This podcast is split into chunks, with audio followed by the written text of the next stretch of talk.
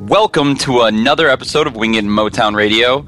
I'm your host, Kyle, and uh, tonight we've got J J and Graham on with us, uh, looking to talk a little bit of Red Wings hockey, um, even though there's none going on right now. Uh, J J, Graham, how are you both doing? Uh, every day is another step in the hellish march towards death. Okay. Wow. Graham, how about you? Uh, I'm a little better than that, I think. Um, it's not just hellish. It's just mind-numbingly. Uh, it's a mind-numbing march Heckish. towards death. I've slipped into the seventh circle of hell, but, you know, I, that's just, it is what it is, right? It's um, heckish. I'm it's done. Heckish. done. Yeah, we'll go to, it's heckish. Frick this. Um... Yeah, so uh, obviously there's not really that much to talk about in terms of Red Wings. There's been a couple of things come out that we can talk about, uh, but I think uh, what we're really going to jump into first is what the hell went wrong with this team.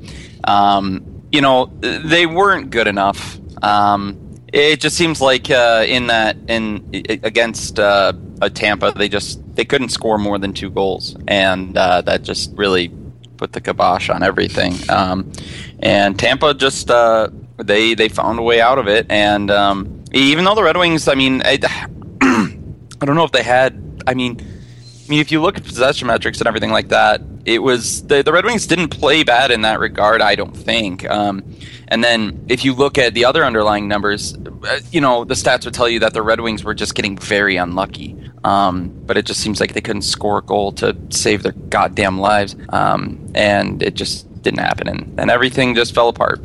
Um, so, I mean, what what do you guys think it was? Were let's go ahead and say what was the one thing that damned the Red Wings in the first round against the Tampa Bay Lightning? Um, J J, why don't you go first because you're the happiest of all of us?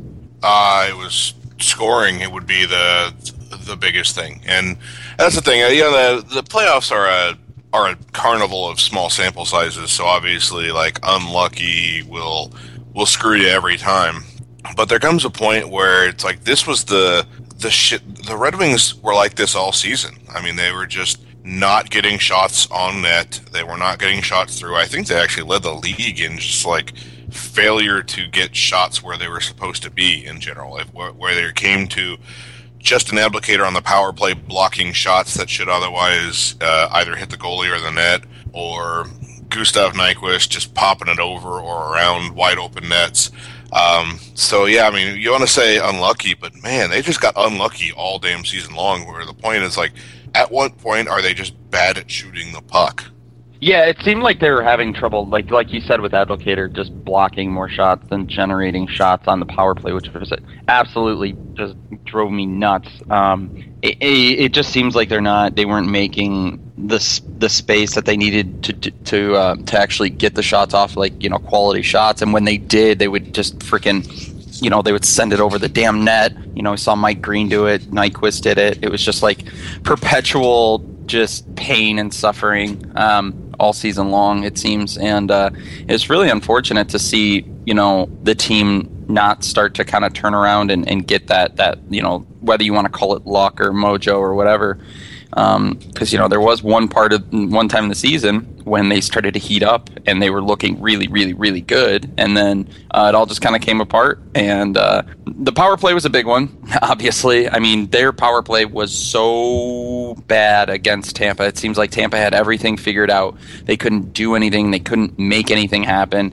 And, um, I mean, that was like the whole season. Like, if the Red Wings could have figured out their power play at the right time, well, I mean, I guess they did figure it out at the right time, technically, but, uh, um, you know, it just, it went limp at the wrong time. Um, and it, it sucked because they were getting a lot of calls and they weren't able to capitalize on it. So, uh, Graham, what about you?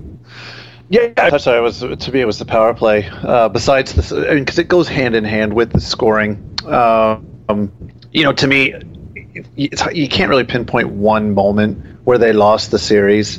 But to me, uh, early in Game Five, they had that fun three, and you just thought, okay, if they just get a goal here, you know, they're going to be in good shape. And they hadn't played, they hadn't really played poorly in any of the games except maybe game two. That one wasn't great, but I mean the other the other four games they, they played fairly well. But then they just they they stood there for I don't know. It was almost a minute, I think, of and they just passed it around. And I don't think I've ever seen a five on three power play of composed of players who are supposed to be very talented players look so ineffective. Like, you know, normally when it's a five on three against, it's you're thinking, oh my God, they're going to score. There's just there's yeah. no way they're going to be able to stop it.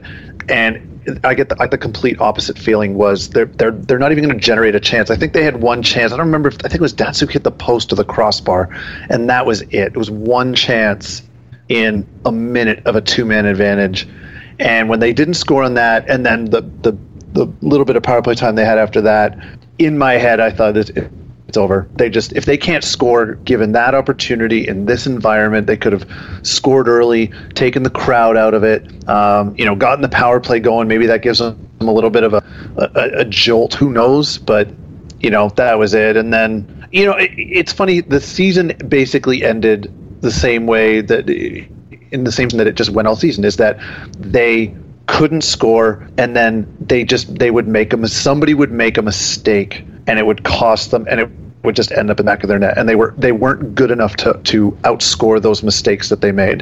And that's what happened on that winning goal. Is they just they made a mistake and it ended up in their net. And yeah. you know, I mean, lots of blame to go around, maybe on the on the goal, but ultimately they didn't score, so it didn't matter how that many mistakes goal, made. They didn't score. That goal was like the most depressing thing. Like, I, I don't know what would, would have been the, the most depressing thing since, like, before that. That was so, like, when they scored that goal, it was like, uh, you know, um, not only did the wind come out of my sails, but the uh, the entire ship burned and sank, and I died in the in the ocean alone. Um, it, and then it was just bad. It was bad. It, it was very reminiscent of, uh, you know, Osgood giving it up to James. Jimmy Baker, except without the crushing disappointment of the expectations not God. attached to that. that. Not to and, and not to place blame on Mrazek, because um, it, it's funny when when they talked about after he said he heard he said he heard somebody say play it. I think somebody attributed it to Ericsson saying play it, and then I thought I read another quote where he said somebody said he heard play the puck or move it or something like that. I almost wonder if he got if he got tricked. But I think it was Callahan. Was it Callahan that got the puck behind the net and fed it out front? Mm, I, Horn, I remember yeah. correctly. Whoever it was, it was behind Cal- the net. I think it was Callahan. I, yeah. I, I wonder if, if Mrazek got tricked. And that's what happened.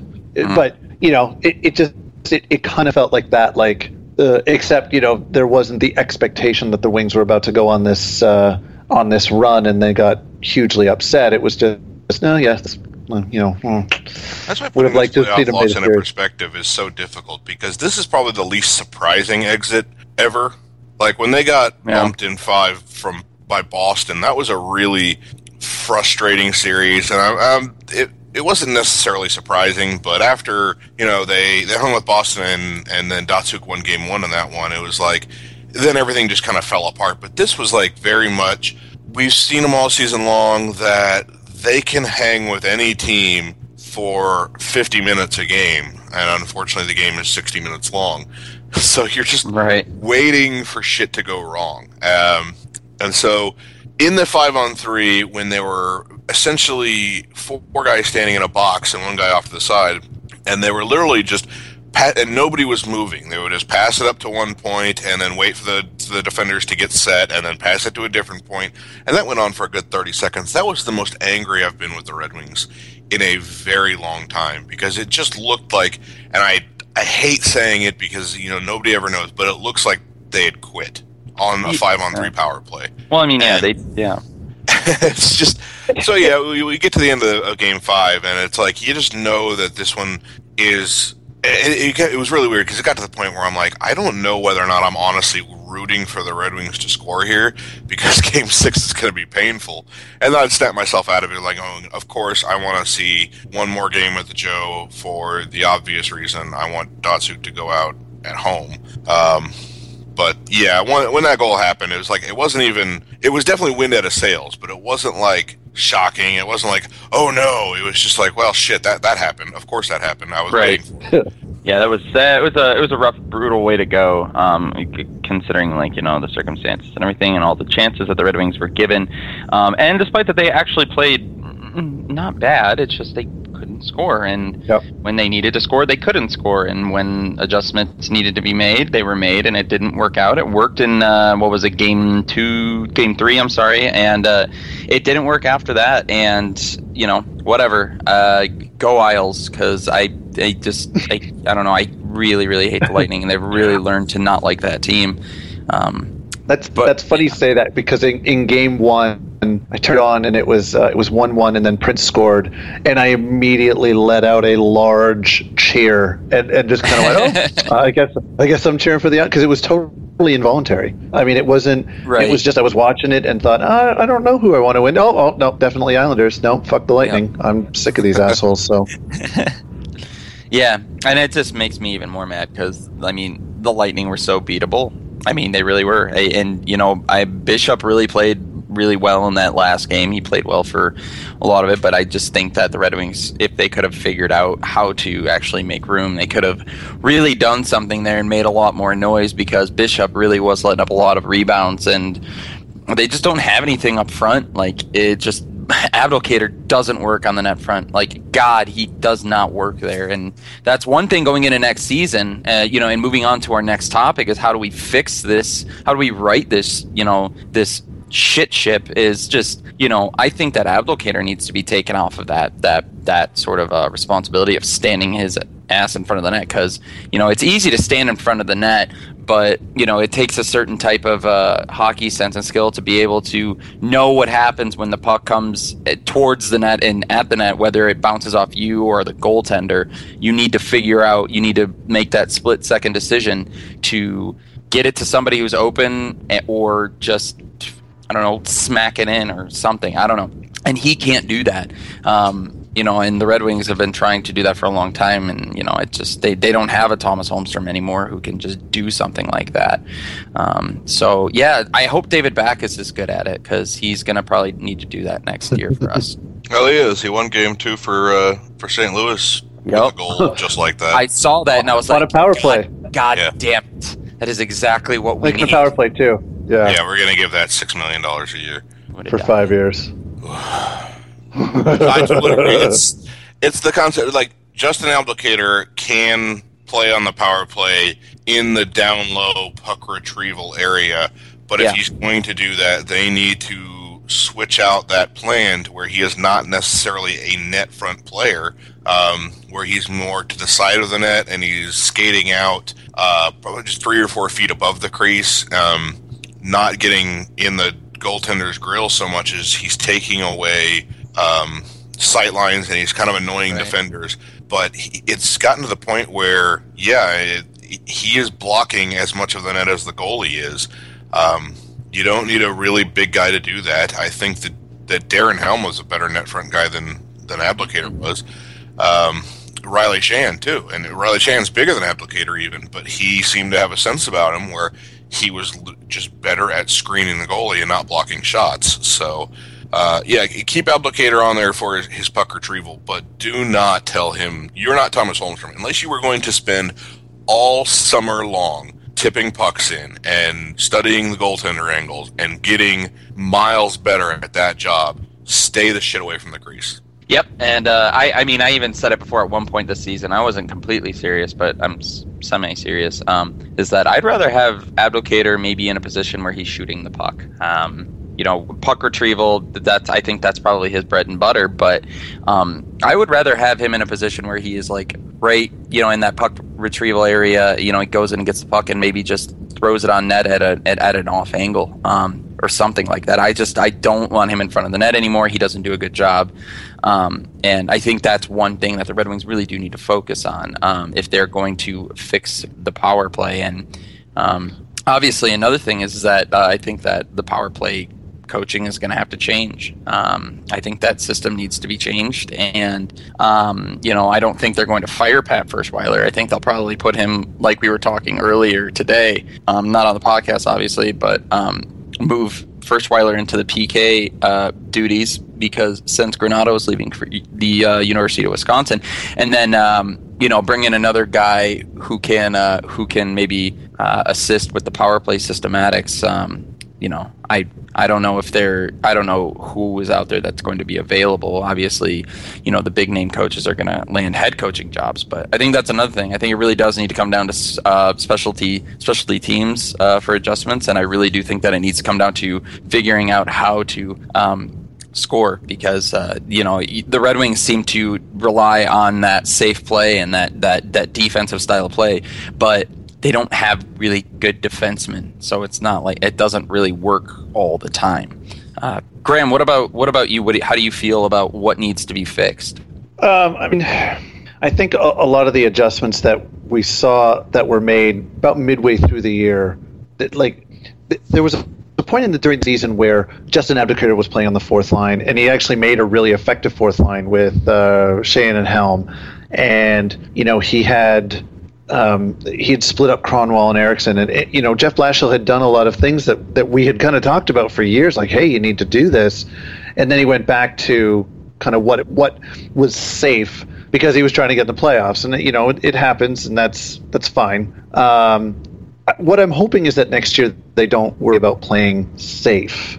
And by that I mean putting guys in positions where they've had success in the past and just hoping that they just replicate that success.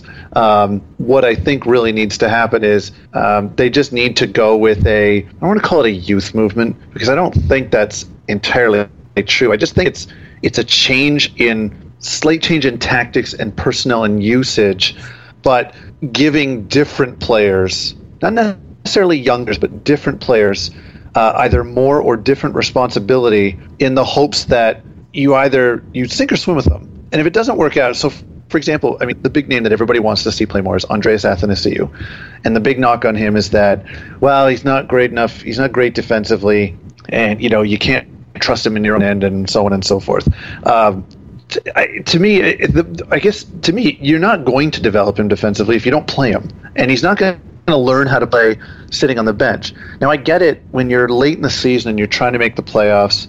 I, I get going to a guy like Henrik Zetterberg, who's kind of been there before and knows what to do. Um, maybe he doesn't have the physical skills, but he's he's got the hockey sense. I mean, that hasn't left him.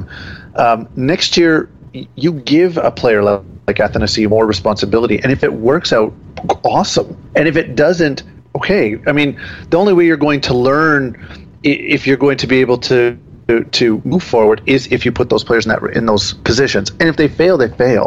But then you'll know, and then you won't be left with um, the situation in which I fear is going to happen, which is there's a a, a lot of young talent that is that, that needs an opportunity to play, and it's either going to happen in Detroit. Detroit, or it's going to happen elsewhere, and they've they've lost some players over the last couple of years for nothing.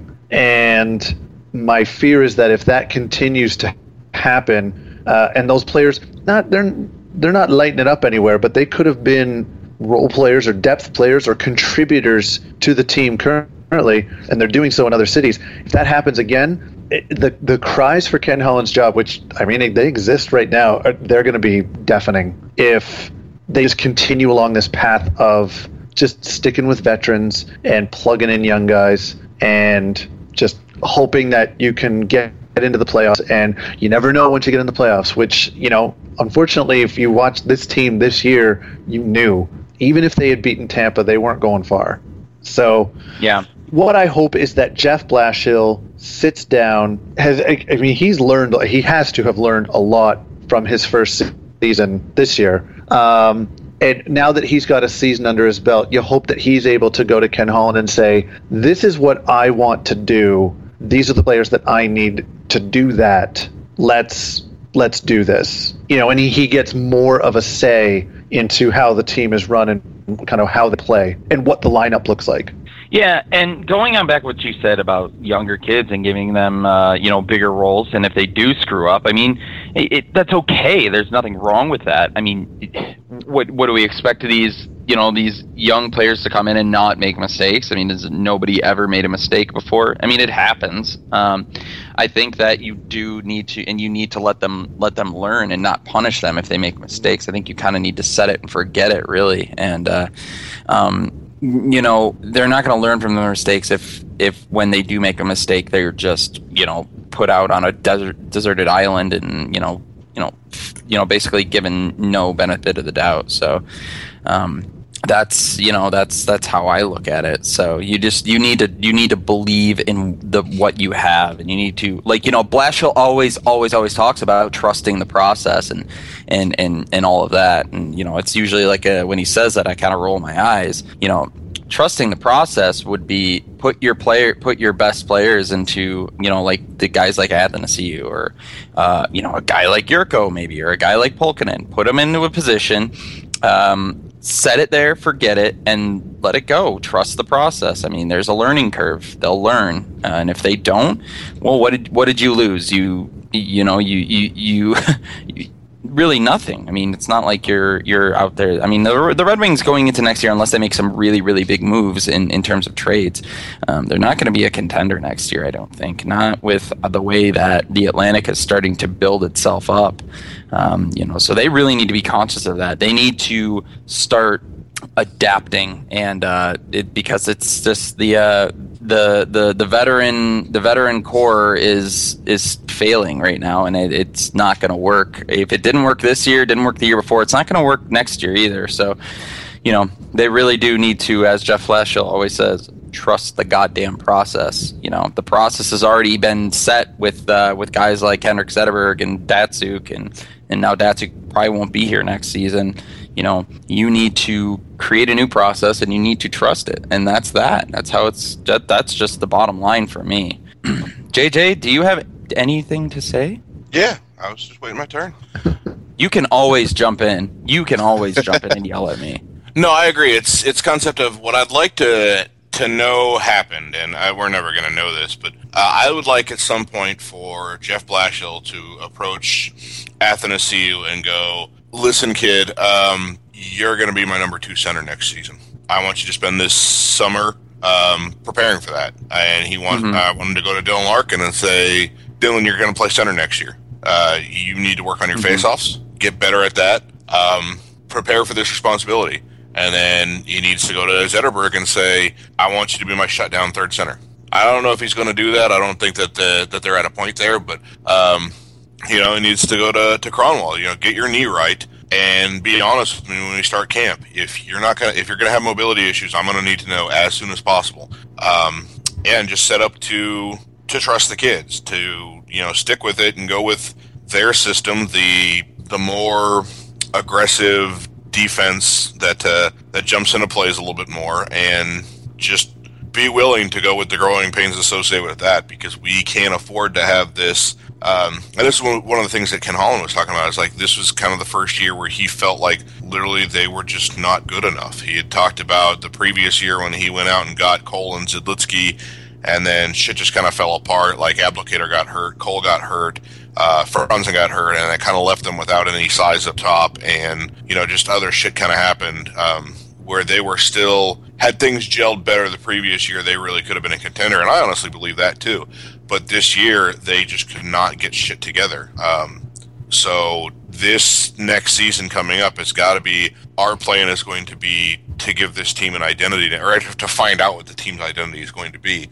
This is what I want it to be, this is what I'm going to set up to be. If it's not looking like this, then we're going to suffer through that all season long, because we can't afford to to go chasing shit just to to limp into the playoffs. If this team is right. not going to be the team that has the vision that Jeff Blashill wants to uh, to implement, then we need to know that, and we need to get ready to uh, to go through some some real lean shit, because if the team does need to go through anything resembling a rebuild, Ken Holland says, I'm not going to rebuild, it takes eight to ten years. He's fucking lying there, but...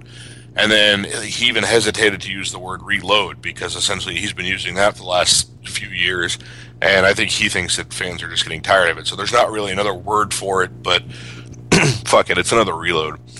I don't think that they need to tank, um, although I would be real willing to, before December gets here this year, um, to say, okay, we're not tanking, but we're not really going to mind being a lottery team this one year. Um, yeah. You go through a, a total restructuring, but if shit hits the fan, give all the kids as much playing time as you can get, and see if you can get a uh, a nice young pick. Yeah, and mm-hmm. I mean, when we're talking about fixing it, and since we, you know, we've talked a little bit about systematics and stuff, um, going on to that, that topic of trades, which Ken Holland was very adamant that he's going to be more aggressive this offseason, which um, is both enlightening and completely terrifying to me. Um, I mean, what would be a couple of, you know, key moves to get, you know, let's say realistic moves. Um, you know, obviously you've got guys like Howard, Jimmy Howard, who could, he's probably going to get shopped. Um, you are probably going to shop a player like Thomas Tatar. You are probably, I would hope, try and shop, uh, you know, Uh, I, I I think they're going to try and you you know obviously they're going to try and get rid of Pavel Datsuk's contract if he doesn't come back. That's going to be something, you know, that needs to to happen in order to make shit, you know, to give yourself more flexibility when it comes down to uh, you know free agency. Um, you know, even though the free agent free agency isn't all that sexy this year, it's uh, you know. You know, what are what would be some, some key moves? And I mean, you know, I, I just rattled off a couple other names, a couple of names, but are there any other names, you know, that come to mind for you guys that could potentially bring something that the team needs, whether it be um, a capable number two defenseman or a capable scoring forward? Um, you know, I mean, is there anything that you could trade that could possibly, uh, you know, that you could you could trade for something that you could acquire? Like, what would you do, you know, right off the bat? And uh, Graham, you do you have anything? Do you have any ideas there? Uh, I mean, it, moving Howard, I think, is probably the number one priority. Um, and the reason I say that is that when you listen to his locker room comments, I he's you know he talked about you know if you get traded or something, it's not it's not a new idea, um, and I'm sure it's probably been broached to him that hey you know we might uh, you know we might look to to move you in the off. He's got a no trade clause as well, so um, I don't remember what the, the actual terms of it are. But I mean, he's he's going to have some say into where he goes, and he's going to want an opportunity to be the starter. And he had the opportunity late in the season, and he just he wasn't bad. Um, I mean, he kind of helped the team get into the playoffs, but you know, in the playoffs when they were when they kind of needed just a little bit better goaltending, and I don't believe they lost that series because of Jimmy Howard.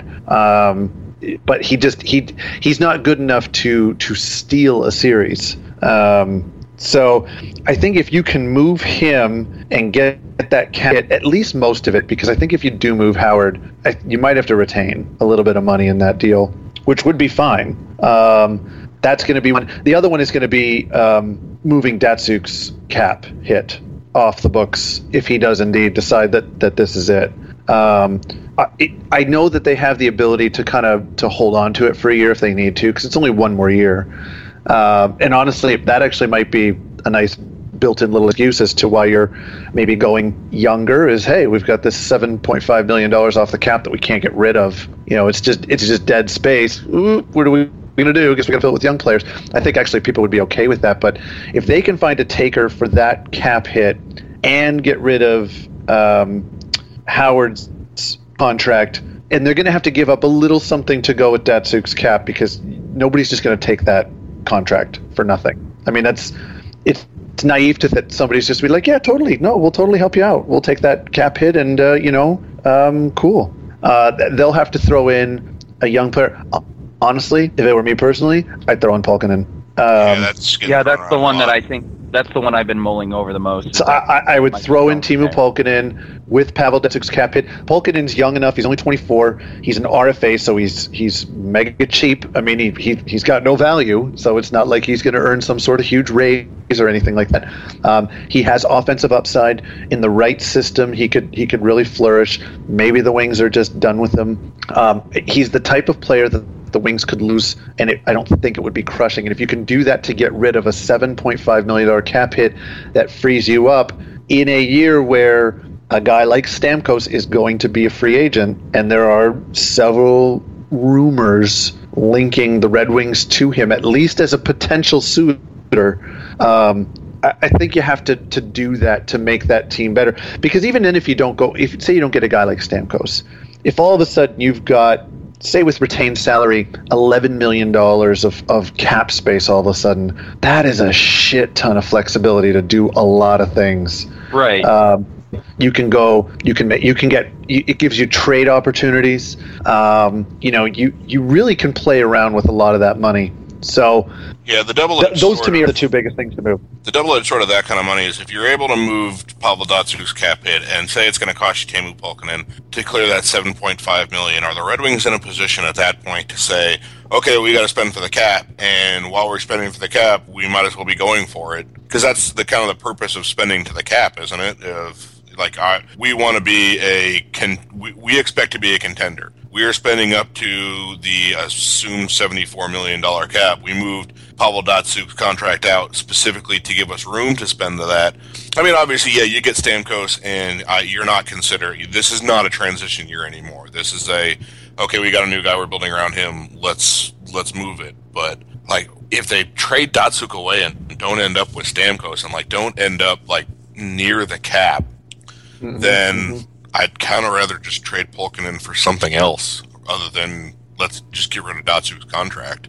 By the way, yeah. Jimmy Howard's no trade is a ten-team uh, no-no list. He can yeah. uh, he can deny uh, up to ten teams on, on that N T C. I'm sure that if it came down to it, and, and, and he said, "Hey, we're gonna get you a we're gonna get you a, a spot somewhere you, where you're gonna be a starter," I'm pretty sure he would waive that list, and it wouldn't matter though. I, I think he would waive it, but that's just me. Um, yeah, I think so too. If you if you think about it, if you move, if you were able to move Pavel Datsuk's contract, you know, um, you know, you, you might you might bite the bullet on Pulkkinen or whatever. Um, you might even bite the bullet on a guy like Yurko, because um, he doesn't sound like he's very happy with, with the, the team right now, um, according to reports. But um, if you can move that, then yeah, I mean, the first thing you got to do is you just got to throw the throw the checkbook at, at Stamkos. Um, and if that doesn't work out, if you can't do that, you might be able to get a guy like, uh, um, you know, like Kyle Okposo, who could play on, on Larkin's wing or something, which I think would be great. I really like Kyle Okposo. I mean, he's not like a, an elite goal scorer like like uh, Stephen Stamkos, but you know, he certainly would be a, a, a nice acquisition. Um, he's like but, a better Abdelkader. Yeah, yeah, he's a, he's a better Abdelkader, who is actually much better Abdelkader. Um, and uh, yeah, I think... You know, another trade for me is, I mean, I personally think that they're going to try and shop a guy like Thomas Tatar. And um, in that case, if you're shopping a guy like Thomas Tatar, you know, who is a guy who's proven that he can score, um, that better bring back some sort of defensive help. Um, you know, I like I honestly, off the bat, I want to say like it should be Tatar for a guy like Sammy Vatanen or something like that, something rather. Um You know, you know, I, I, I'm fine with that. I, I, it just has to bring a player, an N H L player that com- that can that can step into the lineup and and and and, uh, and contribute every night. Because um, I mean, really, I love Thomas Tatar. I think he's a great player, but I I don't give a shit. Like if it brings us something that gives us a it gives us a, a guy that can play every night and play big minutes and take some some stress off of a a guy like Zetterberg or a guy like uh, uh, Kronwall, um, Ericsson. And then, yeah, I don't even bat an eye. I don't even worry about it. Goodbye. Like, I, but you know, that's just me. And I, they, they really do need to get out there, and they need to get it. They need to get some sort of defensive help. They need to stay away from re-signing a guy like Kyle Quincy. So um, yeah, I mean, it sucks because I feel like Tatar and Nyquist are not the same player, but they kind of feel like the same player anymore. Right. Um, and while it'd be nice to keep both of them, if you can move them for some real defensive help, then yeah, I, I think you've got to do that. As far as what's realistic, I don't know, because this is kind of brand new territory as far as Ken Holland is concerned. Um, like right. I'm just worried that he's going to bring Kyle Quincy back because he talked at length about size, and that's what he's going to want. Um, you know, Vatanen isn't really a big guy, is he? Um, no, no, he's not. But, I mean, if you could poss- – and I don't know if this is going to happen because it's not like Winnipeg is hurting for cap space, but if you can possibly get, like, a Jacob Trouba, then, yeah, I, th- I think that would be a, a great move. And if you have to spend Tatar plus more assets for that um, on a deal, that, that that would make sense. I don't, I'm not saying it's not necessarily just Tatar plus more for Trouba, but whatever it is. Uh, the thing that throws the monkey wrench in the – the defenseman trade market is there's not a lot of them out there. Plus, uh, Peter Chiarelli said today, Edmonton's got the number four overall pick, and he told the press that he would be very, very willing to move that number four overall pick uh, for a good defenseman. And so, mm-hmm. whatever Detroit is going yeah. to aggressively offer in the trade market uh, has to be more attractive than a number four overall pick in this draft. And I know they, they say this is a, essentially a, a three-franchise player draft, and so the number four could go to any one of like six guys. Uh, but still, that's a very valuable pick, and I'm not sure that Thomas Tatar uh, qualifies for that. So yeah, I, I don't know what's what's going to happen realistically. There's so many things that are, are moving out there. I do think that Howard gets traded. Um, we've talked a lot about Calgary being a potential destination. Um, I think Carolina is kind of a dark horse destination. They're still kind of a goalie away from competing, um, and they've got Cam Ward falling off. Um, somebody brought up, and I don't remember who the hell it was, but that um, the Islanders may be looking at, at Howard. Uh, they've got yeah. Thomas Greiss yeah, starting in the point. playoff yeah. for them. It was uh, uh, uh, it was Elliot Friedman in his thirty Thoughts. He said that that's uh, right. the thought was that with Thomas Greiss playing so well in the absence uh, while Halak's hurt, did that close the door on the potential idea of Jimmy Howard going to the Islanders? Because, I mean, he's he's not from there. He's from New York. He's from New York, so I mean, he's basically, yeah. I mean, I think he's closer to, uh, actually, from closer to Buffalo than anywhere else. But it doesn't matter. The Buffalo's not going to want Jimmy Howard. Um, but yeah, if something could be worked out for the Islander with the Islanders, and I don't know what makes sense there. I mean, it may even involve the rights for Okposo, because I do think that if that one of the things that he is def that Ken Holland is definitely going to want to get is a big forward. Uh, whether it be Okposo or David Backes. Um, Radulov kind of counts because he play. he's not like a real tall, imposing guy, but he plays yeah. a very physical game. He is very hard to move off the puck. Um, if you've never seen Radulov play, think, uh, he was basically he was basically Tarasenko before Tarasenko was. Um, and I think he still might be able to do it. Plus, it fits that like Radulov is thirty years old, and, and Ken Holland just does not trust anybody. Because that was one of the things he said in his... Like, oh, it used to be, nowadays thirty-two is old, and it used to be that we'd build the entire team around guys that were older than that, because that was, that was what good. I think that Ken Holland still truly believes that thirty years old is still, like, young and has a ton of years left, uh, because he got spoiled by, like, a whole string of guys who uh, who defied that.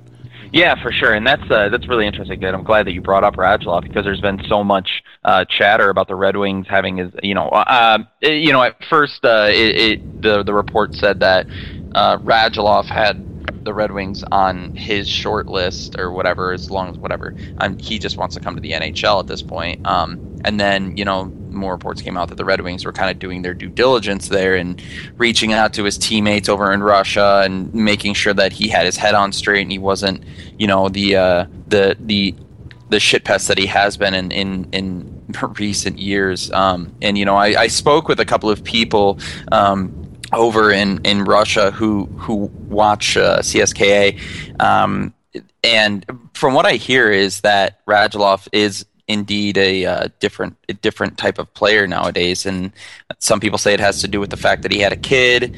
Um, others say that it has to do with the coaching um, that he had, you know, because uh, their their new coach came over. Uh, they hired him two years ago, um, and he's really kind of taken on a different role and a different uh, different mindset. So, I mean, if he has his head on straight and uh, you know, he's not going to be some sort of uh, you know, jerk off in the locker room or, you know, whatever. I mean, I don't care if he's an asshole on the ice. That's great, as long as he's not being an asshole to, you know, the players around, like on his team. Um, you can be as mean to other players as you want. I just, you know, I, I, I actually think it would be great to see a guy who would, who, you know, because I that's one thing I do like about Radulov is that he is a very emotional player, and he will he will when he gets angry, he will step onto another level. It was like how Johan Franzen was. When he would get mad, he just turned into this like cyclops of hockey and just and kick a bunch of ass. So, and um. I would be okay with that, but the thing is, is I, the way I look at it is it needs to be a one-year or two-year deal. Like, that's it. It needs to be a show-me deal. It's like, show me that you have gotten your shit together and, you know, you, you want to play here and you're gonna and you're gonna contribute in, in, in more ways than just product, producing on the ice. And, you know, then, then yeah, I mean, after that, you'll you'll know where you're at. If you want to sign him as a veteran and, you know, sign him for a few more years, then go for it. And if it doesn't work out, then peace out. You know, have fun wherever you want to go. So, yeah, the um, thing with Radulov is that I think that a lot of the downsides, like the the risks associated with uh, with signing him that a lot of people are bringing up. And I, nothing is going to solve the, if you get Radulov, you're definitely not getting Stamkos, and we could have Stamkos. So I'm going to maybe stupidly trust that essentially uh, if Ken Holland signs Radulov, he already knows that uh, Stamkos was not going to happen. So uh, everybody will believe whatever they want to believe, and I'm not necessarily sure that I believe that in the first place. However, if you sign Radulov, the worst-case scenario is that Radulov has not learned his lesson, that he is going to be this, like, this huge pain in the ass for a second-year coach where there's already questions about how much control over the locker room Blashill has. He's going to clash with the the so-called Swedish Mafia, and everything is going to be just a gigantic shit show in Detroit this season.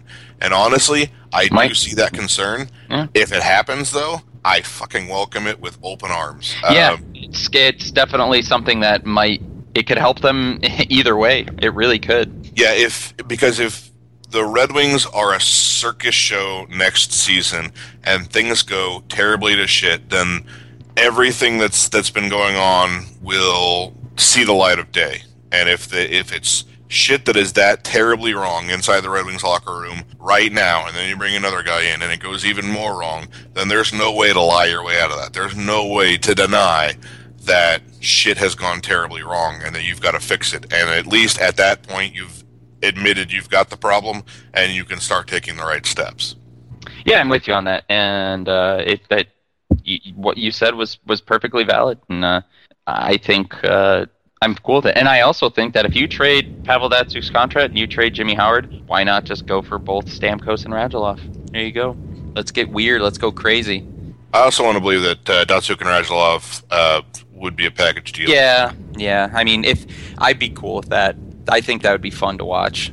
Despite whatever happens next season, I would I would welcome that with open arms. Um, mainly because you'd have Pavel Datsyuk staying, and then you'd have him playing with a with a countryman, a veteran countryman. Maybe that could be uh, good. I look forward to a line of uh, Datsyuk, Radulov, and Darren Helm. You're an asshole. Brought back for six years at three and a half million per. Uh, yeah. Mm. Ab- Abdelkader light. Athanasiou without hands. Well, speaking of uh, Athanasiou, who is a young player, um, as always, Michelle has a wonderful prospect report for you this week. Um, so we're going to toss it over to Michelle, and she's going to tell us all about the Griffins, who are moving into this, who have swept the first round and are going into the second round. And uh, we look forward to that because uh, who doesn't love A H L hockey when your team was eliminated from the N H L playoffs? So thank you so much, Michelle. Go ahead, take us away. The Grand Rapids Griffins brought out their brooms and they swept the Milwaukee Admirals in three games in the first round of the Calder Cup playoffs. The Griffins took Game one in Milwaukee by a score of three to one, Game two by a score of two to one, and then headed home to the van where they swept in Game three by a score of four to one. There were two names that we heard a lot of offensively for the Griffins in these first three games, and it was very nice to hear Anthony Mantha and Tyler Bertuzzi scoring goals and putting up points. Mantha and Marty Furk lead the team in points in the playoffs with four each. Mantha with three goals and an assist, and Furk with a goal and three assists. And Tyler Bertuzzi also notched three goals, as did Ryan Sproul and Eric Tangrady. So far, I would say Anthony Mantha, Marty Furk, Bertuzzi, and Ryan Sproul have all had a fantastic playoffs. There was, of course, a lot of chatter when Mantha got sent back down from the Red Wings earlier in the season, and comments that Coach Blashill had said he wasn't a superstar. While he's gone back to the A H L, and he has performed very well, putting up points and showing that he wants to play in the N H L. Two of his goals that he scored in the first round actually went through the net. The Griffins will start the second round of the Calder Cup playoffs against the Lake Erie Monsters this Thursday, May fifth, after having nine days off in between series. The Toledo Walleye were knocked out of the first round of the playoffs in a Game seven loss against the Reading Royals, and consequently, the Griffins called up Jake Patterson, defenseman Joel Chouinard, and side forward A J Jenks to a tryout. Those three guys will at least travel with the team team, in addition to Evgeny Svechnikov and Joe Hicketts, who are also both traveling with the team after their C H L teams were eliminated. The Red Wings have also reassigned Andreas Athanasiou to the Griffins, and he'll join them for the second round, which should be a big boost. The Griffins will face off against the Columbus Blue Jackets A H L affiliate in the second round, and they'll definitely be watching for their offense. The Monsters scored five goals in each of their first three games as they swept their first round opponent, the Rockford IceHogs. With the names like Oliver Bjorkstrand, Alex Broadhurst, Zach Werenski, Sonny Milano, and Dylan Hetherington on the team, it's no surprise that they have a bit of offense. The Griffins' defense is going to have to do an expert job at not only playing defense, but also clearing things away from Tom McCullum, who will probably start in net for these games as well. In net for the Monsters will be Jonas Korpisalo, who has so far posted a nine twenty-four save percentage in the three games of the Calder Cup playoffs. The Griffins will likely continue with Tom McCullum in net, as he's played the first three games, and he has a nine sixty-eight save percentage and a one goals against average in the three games so far. However, I will say he's had some shaky moments where he hasn't looked great, but the defense has done a fantastic job of clearing rebounds, clearing people away from him, and allowing him to see shots. And they're definitely going to have to keep that up. Lake Erie has the home ice advantage, so they'll host games one and two. It'll be this Thursday, May fifth, and then Saturday, May seventh, before the next two games come back to Grand Rapids, Sunday, May eighth, and Tuesday, the tenth. The second round and all consecutive rounds in the playoffs are now seven games. As I mentioned earlier, the Toledo Walleye were knocked out of the playoffs in the first round, losing four one in Game seven against Reading. It was a bit disappointing given how well their regular season went and how long and how good the team played. It's hard to see such a good team go out in the first round, and yet it was a hard-fought round, and the entire team certainly has a lot to be proud of this season. Jake Patterson ended up playing three of the seven games in the playoff series, posted an eight seventy-three save percentage, and had two wins and one loss. He won't see any time playing with the Griffins the rest of the playoffs, but he is traveling with the team. In the C H L, Adam Marsh remained sidelined with an injury for the remainder of the Saint John Sea Dogs playoffs. The Dogs lost in five games to Shawinigan in the third round of the playoffs, and Marsh's team was the last rooting interest of Red Wings fans to get knocked out. Evgeny Svechnikov and the Cape Breton Screamin' Eagles lost in seven games to Adam Marsh Saint John Sea Dogs before Svechnikov was assigned to the Griffins. Out in the Western Hockey League, Joe Hicketts and the Victoria Royals were eliminated in a heartbreaking three two overtime loss in Game seven of the second round of the playoffs to the Kelowna Rockets. He was also then assigned to the Griffins shortly thereafter. With plenty of Red Wings prospects making it to the playoffs, it was a little bit sad to see most of that come to an end, with one after another being eliminated. However, Christopher N. and the Frölunda Indians are the S H L champions after beating the Holmströmless Skellefteå in five games in the finals. N. had one assist in that series, but did play an important role in his team's win. And it was exciting to see a Red Wings prospect actually win a championship. So with N out of the playoffs after being the champ and the rest of the Red Wings prospects eliminated, it's down to just the Griffins now, who are in the playoffs and still playing hockey. All Red Wings eyes are on those Griffins now and the young players who are performing. It should be an exciting second round series, and if you have an opportunity to go watch either on the road in Lake Erie or at the Van in Grand Rapids, do it. Go and see these kids play while you still have a chance. It's probably your last chance to see a guy like Andreas Athanasiou before he gets to the N H L. And some of these kids are either going to be gone or promoted next year. So go enjoy some hockey, scout out the kids who are the future of the Red Wings, and just enjoy some playoff hockey. Until next time, that's what's going on in the world of Red Wings prospects. Thank you so much, Michelle, as always, for your awesome prospect report. You are a scholar and a saint, and I hope that you have a wonderful week. Um, so we're going to hop right into reader questions, as always. Uh, we are going to let our favorite monster, J J, field the questions. Uh, doesn't look like there's that many this week. Looks like we had a late mailbag, but that's okay. We're still going to make the most of it. No Duck Tangrady questions, it looks like. So it's going to be a good It's going to be a good episode for the from here on out. J J. Yeah, hi. no no Duck Tangrady, uh, no F M K. A lot of people answering questions in the mailbag post. Thank no you for nipples. trying to do our jobs, but um, yeah, no, no dick nipples. Thank God. So, Holmstrom ninety-six starts us off with, um, I'm sure you're going to cover this, but how do I come to terms with Ericsson being on the team next year? You just do. Um, uh, deal with it. Favorite alcohol, you know, whatever your favorite alcohol drink of choice is. I just suggest Four Roses Single Barrel. Mm, that is some good, good, it's good, good stuff. Well, it's a four. Well, Weller is also very good. I like Weller. Yes, that was very uh, good. No, it's for Ericsson. So Google how to make Pruno and do that. Just pour hot. Just just pour uh, boiling bleach into your eyes whenever he goes on to, on the ice, and you'll be fine. Drink a nice toilet wine.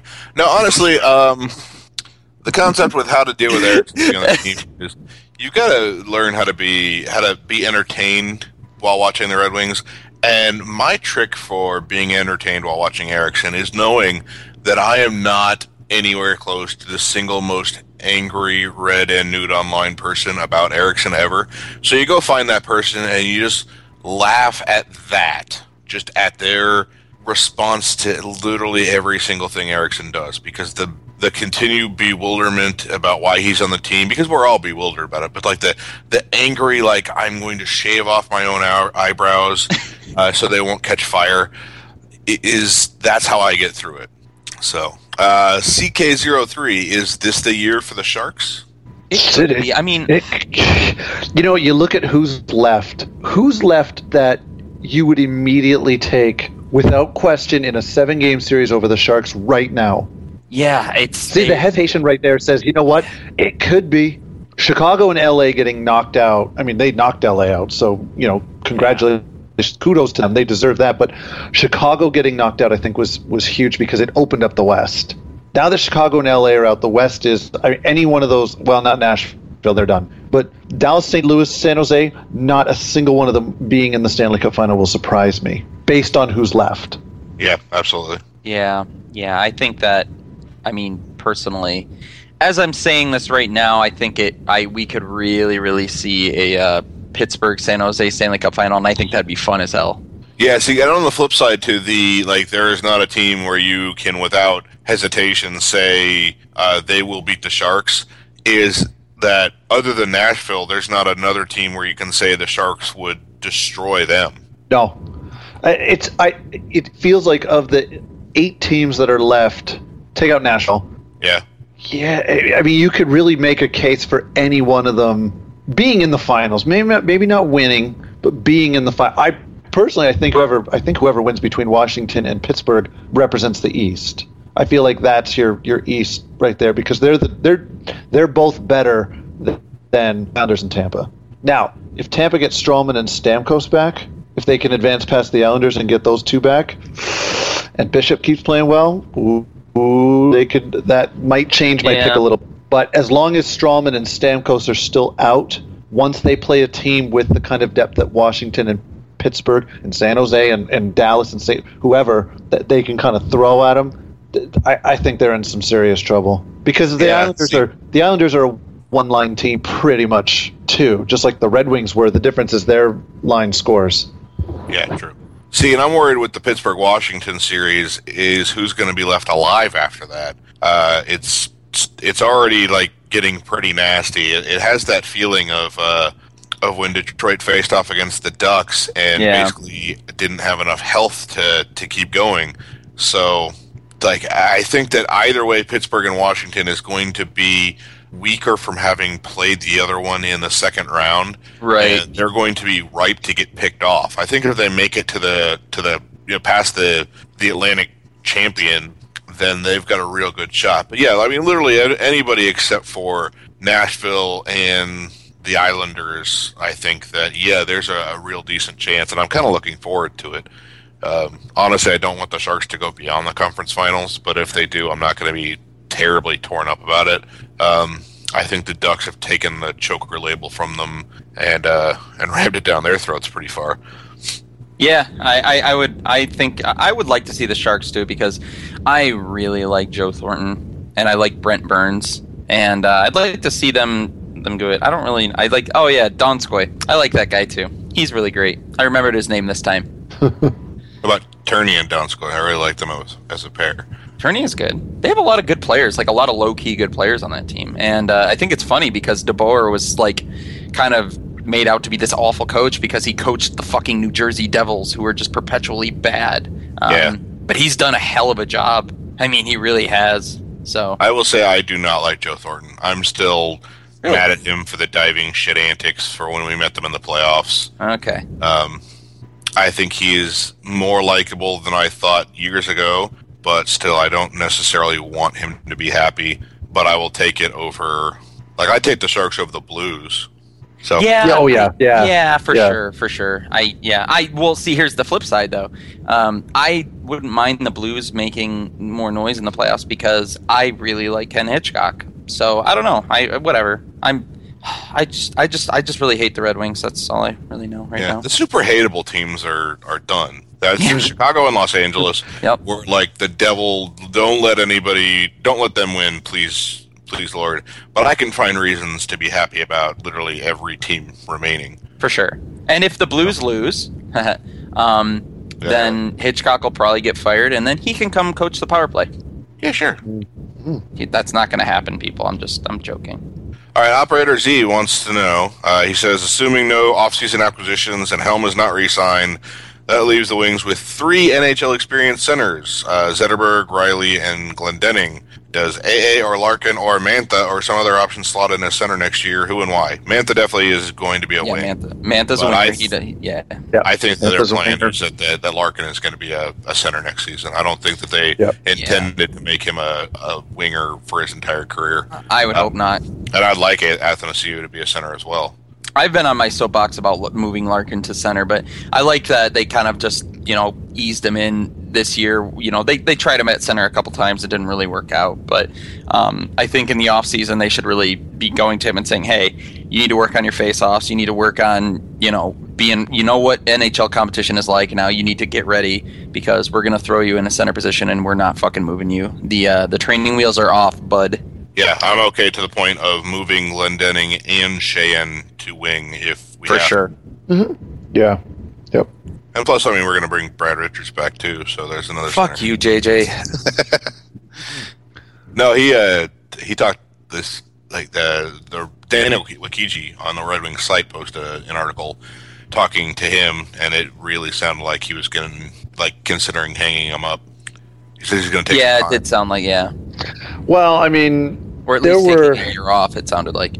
There, there were. There, I mean, it's, I got to imagine it was probably tough. I mean, he was in the. He was on the Rangers. They went to the finals. He was on Chicago. He won a cup. Then he comes to Detroit, and you know, I mean, he's he's played a lot of hockey over the last couple of years. I'm sure he's probably exhausted, and he's won cups now. Oh, and he's he's kind of he's really kind of done everything. I mean, what else is what else is Brad Richards really going to do at this point in his career? He's going to be yeah. a third or fourth line center. He's going to sign one year deals. Maybe wins a cup, maybe he doesn't. And he's he's probably wondering, you know, unless I can get the right situation, it's just going to be a one and done. Maybe it's time. Yeah, unless it's on a cup contender, then yeah, just screw it, dude. Just just hang out with your kids and, yep. and I don't know, drink yeah. whiskey or something. Just yeah. go perfect your. Animal Mother from Full Metal Jacket cosplay because you look just like him. Arbitrary and Capricious says, happy thoughts. Can you describe in detail all the ways in which the upcoming expansion draft will save this team by undoing Kenny's poor long-term decisions? Uh, well, Jason kisses all over that immediately by reminding him that you can only take one player from each yeah, team. It's not Thank like yeah, I mean that's yeah, it's not like it's open season on every contract that is un that's left un uh, unprotected. Uh, the best case scenario is that you know they don't protect Ericsson and that he gets taken. But I still don't think. I mean, you know, there's going to be other players for the Red Wings that are unprotected, and I just don't think that Ericsson is going to be a very lucrative option from the Red Wings. Yeah, I mean, but I could be wrong. It, it, they're gonna they're going to lose. Probably, I know everybody thinks Ericsson's going to get picked. My fear is that, um, first of all, that they'll protect him for some stupid, weird reason. Um, but if they leave him unprotected, my fear is that he won't get picked because of the contract. I don't know why. Yeah. I mean, a, a, an expansion team, they're going to need to get some high, high dollar players in in order to hit a salary cap floor. So, um, I don't know. There's just a small part of me that thinks that if they if they pick some from the Red Wings, the Red Wings won't be able to protect everybody. So is a is a player like is a player like Thomas Yurko going to get unprotected? And if oh, so, absolutely. Yeah, I mean, he would be, he'd get snapped up in a heartbeat. He should be anyway from an expansion team. So that's my fear. I don't know that it's going to, to you know, take care of, of the long-term mistakes that Ken Holland has made. I mean, only Ken Holland can really do that. And he's going to have to do that by kind of eating some crow and, and biting some bullets a little bit. But, um, you know, maybe they could lose, maybe they can lose a big-ticket contract. Maybe they can lose Abdelkader. Maybe. See, I, I never thought about that. I think that uh, losing Abdelkader in expansion draft would be bad um, because I think Abdelkader has more value than just tossing out an expansion draft. What I was going to say would be probably the best case scenario there is they make a deal with the Las Vegas Butt Wranglers to – that's the, the team name um, – to take – you take Ericsson and we will give you a better deal on Abdelkader. You still have to give us something for Abdelkader, but we will trade him to you as long as you take Ericsson in the expansion draft. Yeah. That's what I'm hoping. I can see it happen. I mean, look at when um, uh, it was Nashville. They took Doug Brown and immediately traded him back to the Red Wings. Mm-hmm. Mm. I mean, uh, those kind of deals happen all the time. Hey, take this player, trade him back, and then we'll give you this player. Or we'll, we'll give you this pack of players or something. You know, stuff like that happens. Okay. Uh, Holmes from ninety-six asked about where Howard is going to go, which we already answered, but Peak seven kind of kicks over the basically who is going to be the backup. Do we have a Grand Rapids goalie to bring up? Um, are we like, are we calling up Caro to back up Mrazek next year? Are we going to like try to sign Cam Ward to a cheap contract? Uh, somebody mentioned earlier that um, there's a possibility of trading Howard for Antti Niemi in Dallas. And it's not ideal because Anthony Niemi makes about seven hundred thousand dollars less and has one less year on his contract. But that's something that would be tenable. Yeah, that's, uh, you know, it's an interesting yeah. one. And I don't know Niemi's contract terms off the top of my head. What does he have, two more years left or is it one more year? Two more. Two more. So, I mean, and he gets paid, what, seven hundred thousand dollars less than Howard? Yeah. So, I mean, that would have to be an absolute, like, last resort for me. Because um, personally, I think if you can trade Howard's contract, um, I mean, if, if you don't want to sign a free agent goalie, then, I mean, Jared Caro, is he's got the N H L build. He's done really well since having a rough start in the A H L and the E C H L. Give why, why not? I mean, you know, Mrazek is the bona fide future goaltender. Uh, the dude should be starting at least sixty goddamn games a season. So, I mean, why not? But, I mean, if there was no suitors for it and you absolutely needed to move that contract and you would assume two more years of just a veteran goaltender, um, if it was a last last resort thing, then sure. I mean, you, you, you free up a couple of years later down the line, so why not? Yeah, I think if we go to the consideration of them, maybe you can also flip him. It'll be like the reverse of the guy who traded a paperclip and got a house. Like you trade Howard down for Niemi, you trade Niemi down for like one other guy who's a little cheaper, until you end up with like a nobody as as a bad con. Like you get Garrett Sparks. Yeah, I mean, I, I don't know. I, I I'm I think like I said before, that should be something that could be considered, but certainly something yeah, that should be. Resort. It needs to be a last resort. Like and and personally, I don't I don't think Nil does it. So. Uh, let's see, Make the Red Wings Great Again is a very good username, but he asked about what we're going to do with the draft, and we already talked about that. So I just wanted to read that, that username out. Oh, okay. Um, Datsyuk and Freak, free agents that are appealing other than Stamkos. Um, we did talk about Stamkos, we talked about Radulov, we talked about David Backus and Kyle Okposo. Uh, is there anybody else out there? Mm, you know, it, it, Louis Eriksson? Yeah, Louis Eriksson. I mean, he worked. I like, think he's going to want too much term. Oh, for sure, yeah. But, uh, you know, I, I I don't know. I I think once you get past the, the top, it's there's a depth out there that I think could be pretty good. I mean, the the R F A market is much more intriguing, except nobody ever signs R F As, That's so it won't matter. Yeah. But, um I, you know, I, it, it was funny. If the Wings hadn't gotten Mike Green last year, I would have said Brian Campbell would have been a choice. Maybe bring him on a one- or two-year deal. But with Mike Green and the uh, – when they already have Mike Green, it's he, he would be redundant. So. Oh, fuck. That's absolutely going to happen, dude. You know Alex Goligoski is going to be a nope. uh, an unrestricted free agent. No thanks. Um, even though it probably would absolutely happen. But I honestly think, like, if – he wasn't about to demand so much. I wouldn't mind Louis Eriksson. I think that a lot of the work he did with the Bruins this season uh, was sitting in front of the net. So, I mean, that's I, I'll bet you any money that they're going to try and con- they'll consider it, and they'll probably try and kick tires on him. So, yeah, Eric Stahl, Stephen Weiss, Milan Lucic, Stephen Stephen. Okay, Keith Yandel. Yandel's another one. So Yandel is one that I feel like is you'd basically just be bringing bringing in uh, a left-handed Mike Green. So he's going to want, I think, over you know at least six million dollars a year. And um, if they didn't have Mike Green, then maybe. But you know, I'm not saying Keith Yandel's a bad defenseman by any means. He was certainly one of the he was probably the best defenseman outside of Ryan McDonagh for the, the Rangers. And I think the Rangers are going to try and re-sign him. But um, yeah, I just it just he's going to be what thirty or something like that. So you know, defensemen yeah, seem to age age quicker than forwards do sometimes. So. Dan Boyle's a free agent. We don't have to hang out with Larry Brooks very often, so maybe he'd behave. I'm kidding. Well, didn't he say that he's retiring? I don't know. Who cares? Fuck that okay. guy. Uh, Way to ruin Andrew the joke, Ladd. Kyle.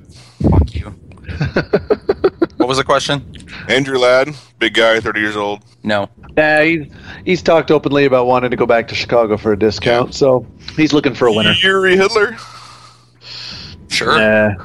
John Michael Lyles, Troy Brouwer. I, the, I, you know, the irony of Yuri Hudler being considered sloppy seconds is just kind of, it's not lost on me. Yeah. Yeah. How about give uh, Jaromir Jagr a one-year deal? Uh, they're, they didn't, I, re- I read I read a report that they're on, they're close on another deal, so. Yeah. Yeah. He'll, he'll stick in Florida. He's going to stay there. Why would anybody want to leave? Luke Shen, twenty-six years old, about to be a U F A. He's terrible, but he's a defenseman. No. Yeah, they, they already got one one disappointing defenseman blocking the kids already, and they've signed him for another eight years. So yeah, I mean, it wouldn't surprise me if like any of these like kind of weird out of the blue moves happen because that's just what Ken Holland has has been doing. Um, but yeah, I don't. I'm not excited about this free agent class, and I would just as soon not playing it as well. Yeah. So uh, let's see. Moving on. M D Row twelve wants to know your favorite Red Wings draft since twenty ten. So I guess that doesn't include um, So, okay, twenty eleven was Yurko, Ouellette, Sproul, Tverden, Marchenko. twenty fourteen. Is that the Larkin year? Yeah, it's yeah. Larkin and Axel Holmstrom. Yep. twenty thirteen gave us Mantha and Bertuzzi. I still say two thousand fourteen. Oh, so and it maybe it might end up being two thousand fifteen next year. Who knows? Because I really like Svechnikov and I really like Sarijärvi, so... I just I, I like I'll go with fifteen as well because like Joran van Potelberg because that's a great name. It's probably Joran. It is Joran. Yeah, sure. But. I'll go with twenty eleven because we drafted Alan Quine and now he's playing for the Islanders. I, you know, it's funny to me the people who have brought up Alan Quine as some sort of failure of Ken Holland when honestly. I bet you a month ago, people, ninety percent of Red Wing fans forgot that Alan Quine was a Red draft oh, pick. Oh, yeah. I forgot I forgot about Alan Quine, like, completely. I knew that he was a draft pick, but until he scored that goal for the Islanders in the first round, I was like, oh, my God, I forgot about this dude. Yeah. Yeah, I mean, he's he scored one overtime goal, and all of a sudden it's, oh, look, there goes the system again. Like, right. He was terrible. So, whatever. Bill H. brings us back down to earth. Holland and Blashill say they want to help players improve. Since most of the players have regressed in twenty fifteen sixteen, what specifically has gone wrong with this concept of helping players play better? What is Blashill going to do to help players improve next season? Obviously, he can't be doing the same things he's done this season. Well, I would hope that he's giving the right players more ice time and the right players less ice time. That would probably be a start. Um, you know, part of it is some of the players regress. I think due to age, uh, you know, the veteran players, you Datsyuk, Zetterberg, Kronwall. I mean, I think there's just a natural age regression that's going to happen with those players. Uh, I'm going to guess that Bill is talking specifically about Nyquist and Tatar because those are the players that they're kind of the poster ch- children for, for the, the the players didn't get better this year. Um, I think a large part of it stems from the lack of success on the power play. Because if you look at Tatar and Nyquist's five-on-five production, it's pretty. It was pretty close last year to what it it's been in their career. The difference was, like, the year before, Nyquist had twelve or thirteen power play goals. Tatar had a bunch of power play goals. They didn't score in power play this year. So I think their overall numbers didn't look as good. And I, I, I do believe that the power play was a, a big reason why that, you know, kind of those, that those objective numbers don't look as strong. Uh, I also think the the tinkering of the lines made a difference earlier in the season, uh, where everybody was kind of playing with everybody. And, you know, I mean, I mean, I know that we kind of look at statistics and say, well, you know, players doing this or players players doing that. The players who are actually playing do believe in things like line chemistry and um, some of those intangibles that, that we, we can't measure. The, the players, it, it makes them better players for whatever reason. It's just one of those things you just can't explain. And if they are constantly having to adjust to new line mates, Um, it can be difficult for them to kind of adjust. So what is Blashill going to do? Uh, yeah, give give the right players more ice time, but give the players, give the, some of the forwards, some some players that will complement what their skills are on the ice and playing them together through through some bad times. Let them play through some struggles to see if they can kind of work through them and then get back to where you think they should be producing. I think yeah, that's, I a, that's a good that. that's a good take, yeah. Uh, Todd P. Livingston wants to know, and Graham kind of touched on this, uh, how much of a factor do you think Larkin's presence had on messing up Nyquist and Tatar, if at all? What? I I mean, I guess, I don't know. You know I, uh, well, at the beginning of the year. Yeah, that this, if that if I that feel, messed Nyquist and Tatar up, then fucking trade Nyquist and Tatar. Like, yeah, I mean, it, if, the only thing I could say is that Nyquist kind of lost his spot with Zetterberg at the beginning of the year. But if Nyquist is as good as we believe he is, he shouldn't have to have that kind of center to be able to produce at his career average. Yeah, I don't know. I just don't think one player should mess up both two players' production. Like, that just seems asinine to me. All right. What do you think our D will look like in October? Asks uh, M T Coat. Oh, it's huh. like a jacket without an owner. M T Coat. Sorry. Mm. It's a dumb joke. What do you think our D will look like in October?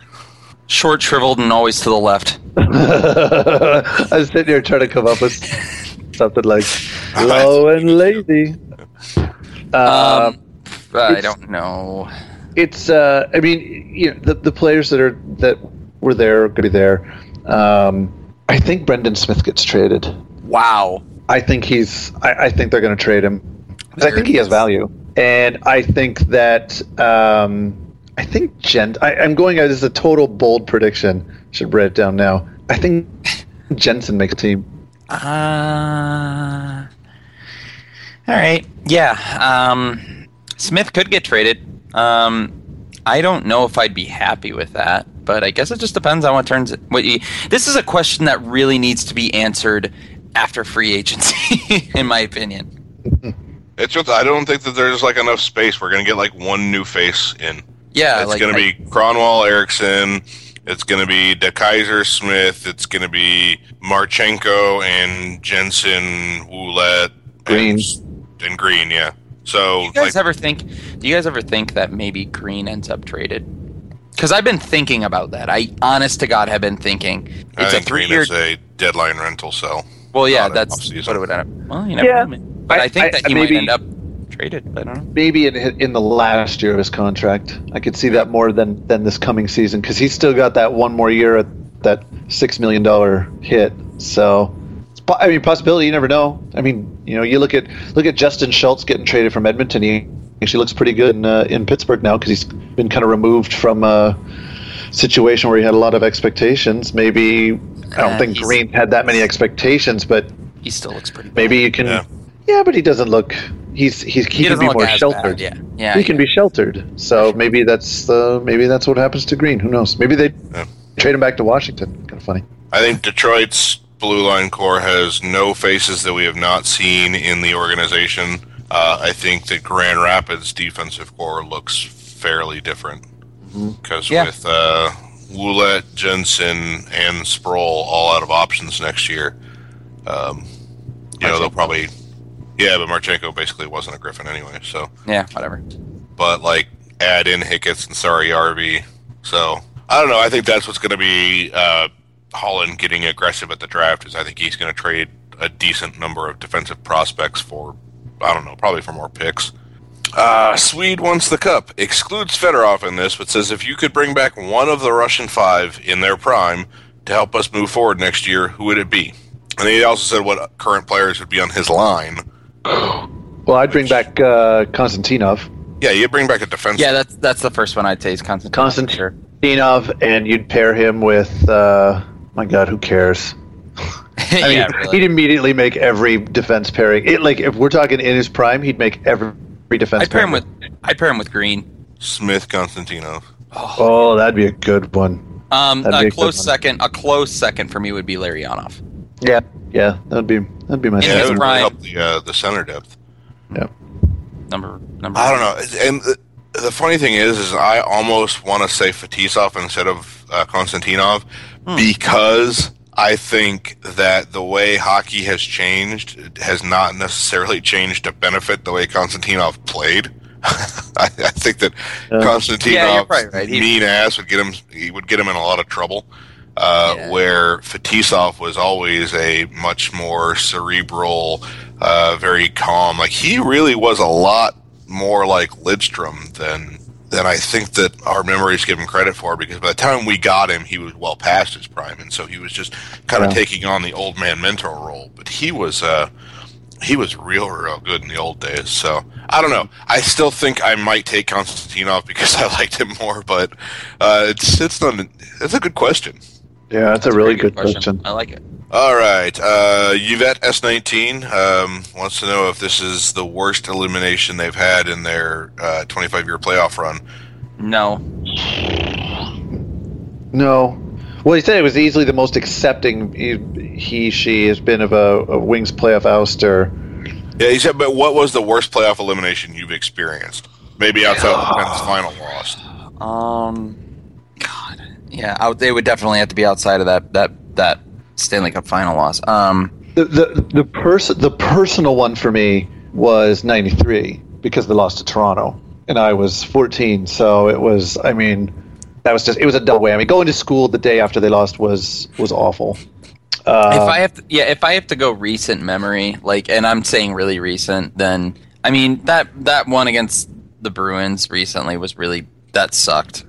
Um, But really, honestly, the one before Lidstrom left, because right after that, it fucking sucked even more. It might, the one that hurt the most probably probably ninety-six, because that team was like stupid stacked. Yeah, and that that that, that team that team should have rolled to the final, like just through like just like a hot knife through butter, and you know, it, I mean, they could barely eliminate a pig in the first round that year, so. I don't know. Um, I think that Steve Yzerman skating off for the very final time mm-hmm. after a real shitty series, after losing hockey for the year to the lockout, was probably the most painful. Hmm. Like, I didn't necessarily have, like, I mean, I, I had like, real expectations for that team. They were still in mm-hmm. transition year, and it's like you watched Yzerman suffer like basically through the entire season too, and then like they just like got to the first round, they really shit the bed, and then like he skates off into the sunset. That just that really hurt even more than, like, because the Pittsburgh thing like didn't. It was still I'm still shocked about it. I've never, just never gotten over the shock. Um, and there have been a lot of frustrating ones, but that was like probably as sad as I've been right up until I kind of got to the realization that we probably saw Datsyuk play his last game. So yeah, if uh, Datsyuk ends up if Datsyuk ends up leaving for sure, then this one will definitely might go up in the top. Yeah, but like I said, like I had expectations for that that Red Wings team. Yeah, that, I, that, I was yeah, expecting that, the elimination this time. Yeah, the team losing is not a shock. I mean, the player going is is that sucks. Even with even with uh, Lidstrom, I mean, losing to Nashville in hindsight, it didn't. It wasn't a huge. Losing in five was a huge shock. But I don't know. They all suck. They're all stupid. Yeah, I hate them. And then part two is, what is the worst reaction you or someone you've seen has had to a Wings elimination? Uh, I can admit to drunkenly breaking a few old dresser drawers after one of our many losses to the Sharks. I uh, um, on a door. I've never done anything like that. No, uh, no the, uh, uh, that was the oh nine finals. It was after Talbot scored the second one. I stood up, and my daughter was still awake, and she was only she was two, and I had kind of made a deal that I wasn't going to swear in front of her. It was Game Seven of the Stanley Cup Final, so the uh, that willpower was kind of lacking. Yeah. So what I was going to do is I was going to go walk to my front door and quietly swear out the front door, just get it all out of my system, and then come back. The problem was, as I was walking, I saw the door to my basement right there, and I just just turned and cracked it. Went to the front door, just swore a little bit, turned around, and my wife was standing in the kind of the door, the hallway between kitchen and, and the hallway to the front door, and just had this look on my face, on her face, of "You are a fucking idiot. What did you just do?" And I was still angry, so instead of being apologetic, I looked at her and said, "What?" So, uh, she, um, she, I, I, the joke I made is that I was suspended for two weeks uh, after that incident, and she's like, "Do you think that's the that's the um, example you want to set for your daughter?" I said, "I didn't swear in front of her, so yes, I didn't, I didn't hold it in and hit a person. I hit an uh, an object. It's fine." Well, so that's probably mine, the worst. Mine would be. Uh... It was the against the Sharks uh, when the Sharks came back uh, when we were up on them and we had their backs to the wall. Um, I was currently uh, on, working on the road with a with a friend who was a Sharks fan, um, and I remember we had we were up on them. We had three games and uh, we had won three games, and he's like, "It's over, dude." And and then a week later, there he is celebrating it, and I I think I told him, like, oh, God, I said some terrible stuff to him because he came up to me and he's like, haha, sucks to suck, dude. And I was just like, and, like, just blew a gas. I was like, God, you know, fuck you and fuck your stupid life. And, yeah, I said some really mean stuff, but it was okay because he was totally cool. He understood. It wasn't like I punched a door in my home. I've never had an angry overreaction to a Red Wings elimination. I get it out during the regular season. I chucked a mouse, too. Like, across two rooms uh, last year. You and what? I, put a, I, I chucked my mouse, like, across two rooms. Uh, put a dent in the wall. Over just, a regular season. I remember when you're right. It was a regular... When, yeah, the Christmas tree was up at the time. I was just... I was so mad at the team that... Yeah. The Christmas tree was just really making me more angry. I remember when they lost to the Flames in oh four... I took my dog for a walk and and like just and spoke out loud. People must have thought I was crazy because I was just like, "You fucking asshole, choking motherfuckers! You can't win a fucking series against fucking Calgary," and and said it all out loud the whole time, and just and just walked my dog. And she probably was like, "Well, whatever." Oh, the Rangers game on the last day of the season, I flipped over the ottoman and yelled like some real horrible thing. Really? Yeah, uh, Jessica had taken all the. the kids out, so like oh, I was the only one in the house. Um, I thought the neighbors were going to call the cops on me, though. uh, okay. Uh, yeah, that was the first Rangers goal. Um, L A Wing says, Kenny says he won't trade Pavel's rights if it costs too much of the future. Do you think he would trade with Arizona for Pronger and then long-term injured retire, uh, reserve him, thus being able to buy out Pavel's contract? And allow- I don't get this question. So, so I think the concept is he, he would trade flip-flop the, the contracts. Yeah, he would flip-flop the contracts knowing that Chris Pronger's would go off the books at some point, and or it would go off the books because he's long-term injured reserve. I have a feeling that if that happened, the N H L would probably come down on it. Yeah. I, I have a feeling that the N H L will just come right down on it. Well, they should pull Pronger out of the Hall of Fame if they're going to do that. Absolutely, they should. They should, then they should fire him from the N H L too. I don't know, because that's more long-term injured reserve, and they've already uh, they're already hitting up with Franzen being he's going to be on long-term injured reserve. Uh, that's going to be quite a bit there. I don't think that's ideal. I mean, I would take it other, other than nothing, but sure, why not? Well, and they got to be up against the cap for that for you to remove the cap hit anyway. Yeah. Yeah. Um, we did kind of talk about this earlier, but Sime nineteen wants to know with. Uh, Granato gone and some slight speculation that Firstweiler might be getting the chop. Any ideas who would be available to address the horrible issues of our defense and power play? Kyle already mentioned this, and I think it's absolutely true because uh, the Red Wings have talked about it, that they're talking about, you know, reorganizing what's going on behind the bench. It got said to uh, to M Live. Um, I'm absolutely convinced that Firschweiler is going to be the, the coach of the penalty kill next season and not the power play, and they're going to bring somebody else in. But yeah, like uh, also like Kyle said earlier, I have no idea who. Um, Adam Oates isn't coaching anywhere right now, and he ran a pretty good power play. Uh, you're not going to get Boudreau behind the bench. He's going to end up in Ottawa as a head coach somewhere or somewhere else. Um, yeah, so yeah. I mean, I mean, who else do you have out there? You have Mike Yao? No. Um, yeah. It, it's just you don't know. I and, and it, that was Adam Oates was mentioned in an article on N B C. Whatever, which is whatever. It's not. Don't don't take any stock into that. But I think that Adam Oates is pretty uh, pretty set right now because he has his own little firm going right now. So I don't think he's looking to coach. No, and and but the thing about it is, is there's a lot of talk that they're going to want a guy with some ex- experience because neither Blashill nor Firschweiler played in the N H L, so they're going to want a guy who probably has some playing experience back there or N H L head coach. Coaching experience, just to kind of be that again, that veteran presence behind the bench. Wayne Gretzky. There you go. They'll just they'll just pick up uh, Hitchcock after he retired by Saint Louis. I'd be yeah. fine with that, honestly. I actually would be too. I'd be smitten with that. They will um, work a deal with Yzerman because we all know that he is just a plant down in Tampa Bay who is willing to come back at the drop of a hat.